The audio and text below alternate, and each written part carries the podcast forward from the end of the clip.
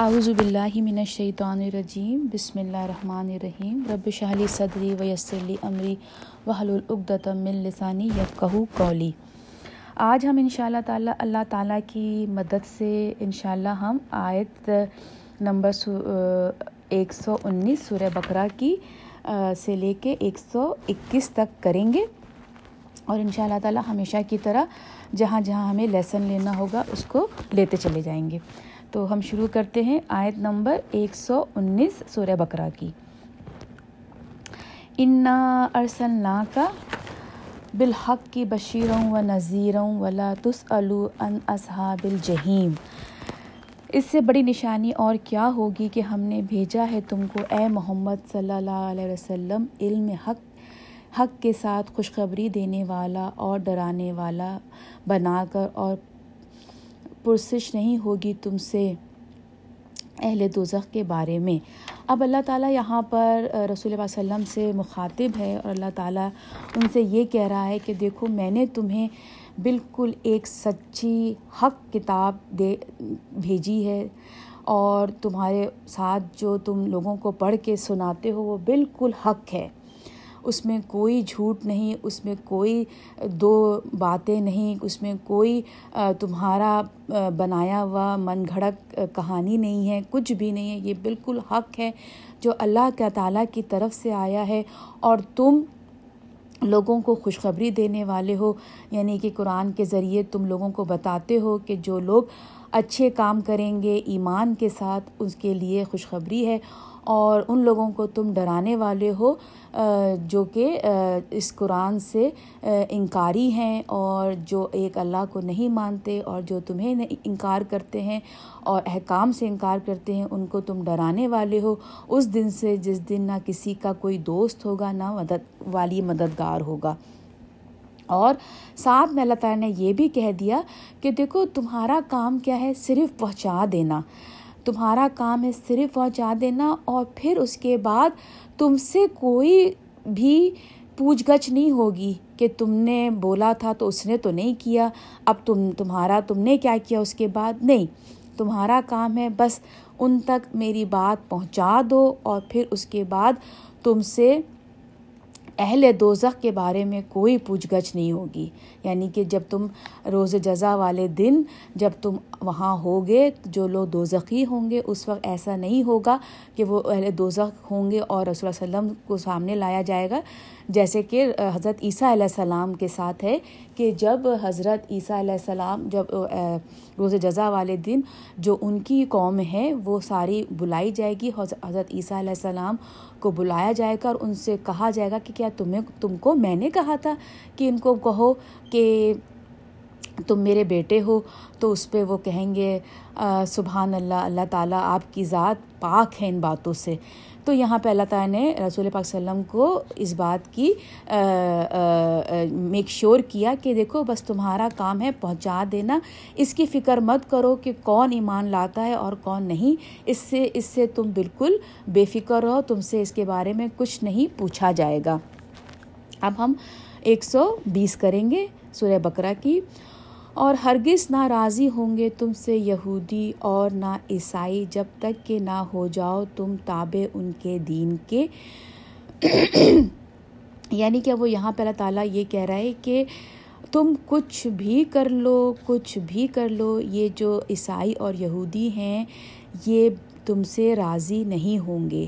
اس وقت تک جب تک کہ وہ تمہیں اپنی طرح کا نہ دیکھ لیں۔ جیسے کہ میں آپ کو پہلے بتا چکی ہوں کہ یہودیوں کا کہیں سے بھی یہ اراد، ان کی کوشش نہیں ہوتی تھی کہ کوئی یہودی بن جائے، بلکہ وہ یہ چاہتے تھے کہ تم اپنے دین پہ رہو، لیکن ہماری طرح رہو۔ جیسے تم اپنے دین میں ہو نا، جیسے ہم اپنے دین پہ تھے، صرف ہم اپنے نا، کیا کہتے ہیں لاس کے اوپر فوکس کرتے تھے۔ جیسے کہ ہاں بس اب یہ نہیں کھانا، وہ کھانا ہے، یہ ایسے ایسے نہیں چلنا، ایسے کرنا ہے۔ مطلب ایک بالکل جیسے آپ نے دیکھا نا وہ اپنے اوپر کتنی چیزیں انہوں نے حرام کی ہوئی تھیں خام خواہی کی انہوں نے اپنے اوپر حرام کی ہوئی تھی۔ حالانکہ اللہ تعالیٰ نے نہیں کہا تھا، لیکن اپنے اوپر بہت ساری چیزیں خود ہی خود حرام کر لی تھی۔ تو یہی وہ چاہتے تھے کہ تم بھی اسی طرح ہو جاؤ، رہو اپنے دین پہ، اسلام پہ، لیکن طریقہ ہمارا کر لو۔ خود ہی خود اپنی چیزوں کو حلال کر لو، خود ہی خود اپنی چیزوں کو حرام کر لو۔ مطلب یہاں پر میں کسی کا لیکچر سن رہی تھی تو انہوں نے انہوں نے کہا کہ ان کا کسی جوش سنیگاگ میں جانا کا ان کا کچھ مطلب موقع ہوا تھا کہ ان کا وزٹ ہوا تھا۔ کس، تو وہاں پہ وہاں ان کے چرچ میں گئے تھے جوئش کی جو سنیگاگ ہوتے ہیں تو وہاں پہ گئے تھے۔ تو انہوں نے وہاں ان سے، ان کے جو امام ہوتے ہیں ان سے بات کی۔ تو وہ کہتے ہیں کہ ہاں نہیں، ہمارے یہاں تو دین ایسا ہے کہ اگر جیسے پچھلے جیسے پچھلے چیزوں، پچھلے سالوں میں وہ چیز ہمارے لیے حرام تھی، لیکن اب کے ایرا میں وہ چیز کرنا مشکل ہے، تو ہم اس کو مطلب چینج کر دیتے ہیں مطلب نو بگ ڈیل کیونکہ یہ ہمارے لیے تو ہے آسانیت کے لیے، تو اگر ہمارے پچھلے وقت میں وہ کرنا آسان تھا تو وہ چیز حرام تھی۔ اب چونکہ وہ چیز کرنا مشکل ہو رہی ہے کیونکہ اب یو نو چیزیں چینج ہو گئی ہیں، حالات چینج ہو گئے تو اب ہم نے اپنی کتابوں میں اس کو حلال کر لیا ہے۔ مطلب استغفر اللہ یہ ہے ان کا دین۔ تو اللہ تعالیٰ نے کہا، اسی طرح سے جو کرسچنس تھے، ان کا یہی تھا کہ وہ بھی ان کا تو خیر، ان کی تو پوری کوشش یہی ہوتی ہے کہ آپ ان کے دین پر آ جائیں، ان جیسے بن جائیں۔ لیکن یہ ہے کہ ان کا دین بھی وہی ہے کہ بالکل فری فری بالکل ہر چیز سے بالکل فارغ ہیں وہ تو ان کو ویسے میں پہلے آپ کو بتا چکی ہوں کہ وہ بالکل فری ہیں۔ تو ان کو ہوتا ہے کہ آپ ہم جیسے بن جائیں، آپ کیوں آخرت کی اتنی فکر کرتے ہیں؟ آخرت میں تو سب نے ہیون میں جانا ہے، آپ اتنے خام خواہ کہ اتنے فکر مند ہو رہے ہیں اپنی زندگی کو۔ ایک اتنا وہ کیا ہوا ہے کہ مجھے یہ کرنا ہے، یہ نہیں کرنا ہے۔ آرام سے رہیں، ہمارے دین پہ آ جائیں۔ دیکھیں، ہمارے تو حضرت عیسیٰ علیہ السلام ویسے ہی اپنا خون بہا کے چاہ چکے ہیں۔ تو بس اب جو اچھا ہے وہ اسی دنیا کے لیے اور جو برا ہے وہ اسی دنیا کے لیے۔ وہاں جا کے تو سب نے آرام سے ایش سکون سے رہنا ہے۔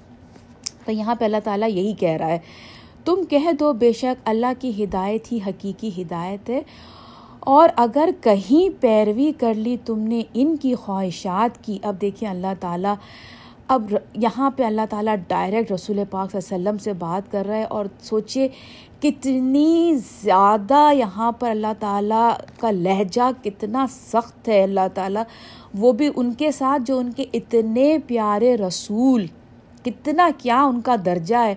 یہاں پہ اللہ تعالیٰ ان کے ساتھ سختی سے کہہ رہا ہے کہ تم کہہ دو بے شک اللہ کی ہدایت ہی حقیقی ہدایت ہے۔ ولا ولا ان تباتا اور اگر کہیں پیروی کر لی تم نے ان کی خواہشات کی، اس کے بعد بھی کہ آ چکا تمہارے پاس علم تو نہیں ہوگا تم کو اللہ کی گرفت سے بچانے والا۔ کوئی دوست اور نہ کوئی مددگار۔ اب اللہ تعالیٰ نے یہاں پہ رسول اللہ وسلم کو بولا کہ دیکھو، اگر تمہارے پاس کتاب کھل کے آ چکی ہے، ہر ایک شب بالکل صاف ہے، کلیئر ہے، اور اس کے باوجود اگر تم نے ان کو فالو کر لیا تو پھر حالانکہ تم میرے رسول ہو، تم میرے اتنے پیارے رسول ہو، لیکن اس کے باوجود کوئی تمہارا مددگار نہ ہوگا، نہ کوئی دوست، نہ کوئی مددگار۔ جب رسول اللہ علیہ وسلم کے بارے میں اللہ تعالیٰ اتنا سختی کے ساتھ بات کر رہے ہیں، تو پھر ہم لوگ کی کیا اوقات ہے؟ تو اب ایک سو اکیس پڑھوں گی۔ وہ لوگ جن کو دی ہم نے کتاب جو پڑھتے ہیں اس سے جیسا کہ اس کے پڑھنے کا حق ہے وہی لوگ ایمان رکھتے ہیں اس پر۔ اب یعنی کہ اللہ تعالیٰ اہل کتاب سے مخاطب ہو رہا ہے کہ قرآن سے پہلے جب توریت اور اس طرح سے زبور انجیل آئی تھی، اس وقت کے بھی لوگ ایسے تھے جو بالکل اس کو اسی طرح سے مانتے تھے، اس کی تلاوت اسی طرح سے کرتے تھے اور اس کے اندر موجودہ جو اللہ تعالیٰ کے احکام تھے، اس کو اسی طرح سے کرتے تھے۔ تو اللہ تعالیٰ نے بولا کہ وہ لوگ ایمان پہ تھے۔ اور اور جو کفر کا رویہ اختیار کرتے ہیں اس کے ساتھ، سو وہی ہیں نقصان اٹھانے والے۔ اللہ تعالیٰ نے کہا کہ اور جو اہل کتاب میں سے کفر کرتے تھے، کتاب کے احکام نہیں مانتے تھے، اس کے اندر تبدیلیاں لے آتے تھے، اس کو آسان بنا لیتے تھے اپنے لیے یا بہت مشکل کر لیتے تھے اپنے لیے، تو اللہ تعالیٰ نے کہا کہ وہ لوگ ہیں جو اصل نقصان اٹھانے والے ہیں۔ تو اے اللہ تعالیٰ سے دعا ہے کہ اے اللہ تعالیٰ ہمیں ان لوگوں میں شامل نہ کرنا۔ اے اللہ تعالیٰ ہمیں ان لوگوں میں شامل رکھیے گا جنہوں نے آپ کی کتاب کو سمجھا، بالکل ٹھیک ٹھیک سمجھا۔ جہاں جہاں کرنے کی بات ہے، اس کو بالکل اسی طرح سے آپ اپنے عمل میں لائے۔ اللہ تعالیٰ ہمیں ان میں شامل رکھیے گا اور اللہ تعالیٰ ہمیں ان میں شامل نہ رکھیے گا جنہوں نے اپنے اوپر آپ کی کتاب کو مشکل بنا لیا یا پھر بہت آسان بنا لیا۔ تو یہیں پر ہی میں اپنی تفسیر ختم کرتی ہوں۔ ان شاء اللہ تعالیٰ آگے آپ کی فیڈ بیک کے منتظر رہوں گی۔ جو کچھ بھی غلط کہا وہ میری طرف سے اور جو کچھ بھی ٹھیک تھا وہ پورا اللہ تعالیٰ کی طرف سے۔ دعاؤں میں یاد رکھیے گا۔ آپ بھی میری دعاؤں میں شامل ہوتے ہیں۔ السلام علیکم ورحمۃ اللہ وبرکاتہ۔